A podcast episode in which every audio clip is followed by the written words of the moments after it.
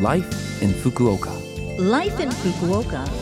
Life in Fukuoka. This program is brought to you by Fukuoka City. Good morning. I'm DJ Colleen, and I'm here with you again on Monday morning to bring you Life in Fukuoka. This is a short program to give you information to make your life more comfortable in Fukuoka City, and I'll also have some lifestyle information and information on things to do when you head out. Tune in every Monday for that information in English with me, Colleen, and thank you as always for listening. Life, in Fukuoka. So, what are you thinking about for lunch today? What do you usually do? Are you a convenience store lunch kind of person, or do you pack your own lunch? I often pack my own lunch, but I love a good deal, and around the Fukuoka area, there are a number of places that do the one coin or 500 yen lunch deals. And one of my favorite places happens to be Saizeriya.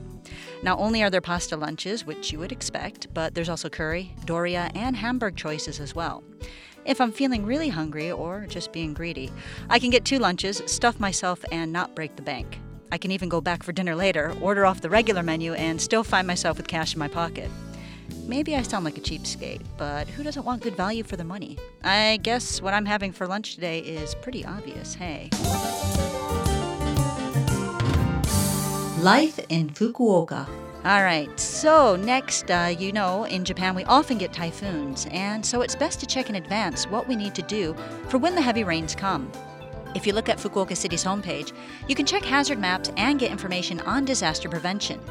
If you check support for foreign residents, you'll find disaster prevention information for foreign residents, so make sure you check that important information regularly. In order to protect your life, it's important to know where you should evacuate, and to do that, you need to plan in advance. First, take a look at flood and landslide hazard maps. You need to know if the area where you live poses any kind of danger.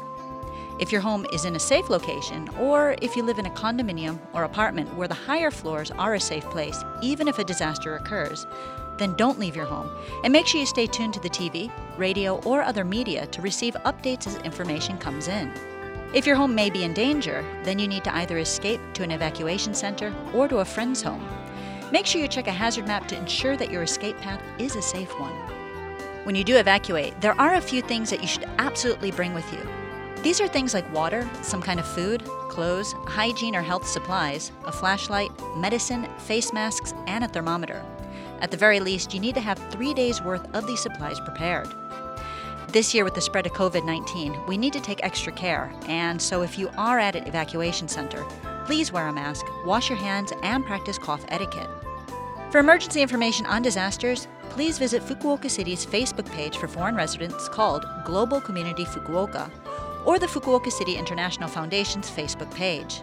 In addition, through Fukuoka City's Disaster Prevention Mail, Line, and the Disaster Prevention application, Tsunagaru Plus, you'll receive notifications, so be sure to use these as well.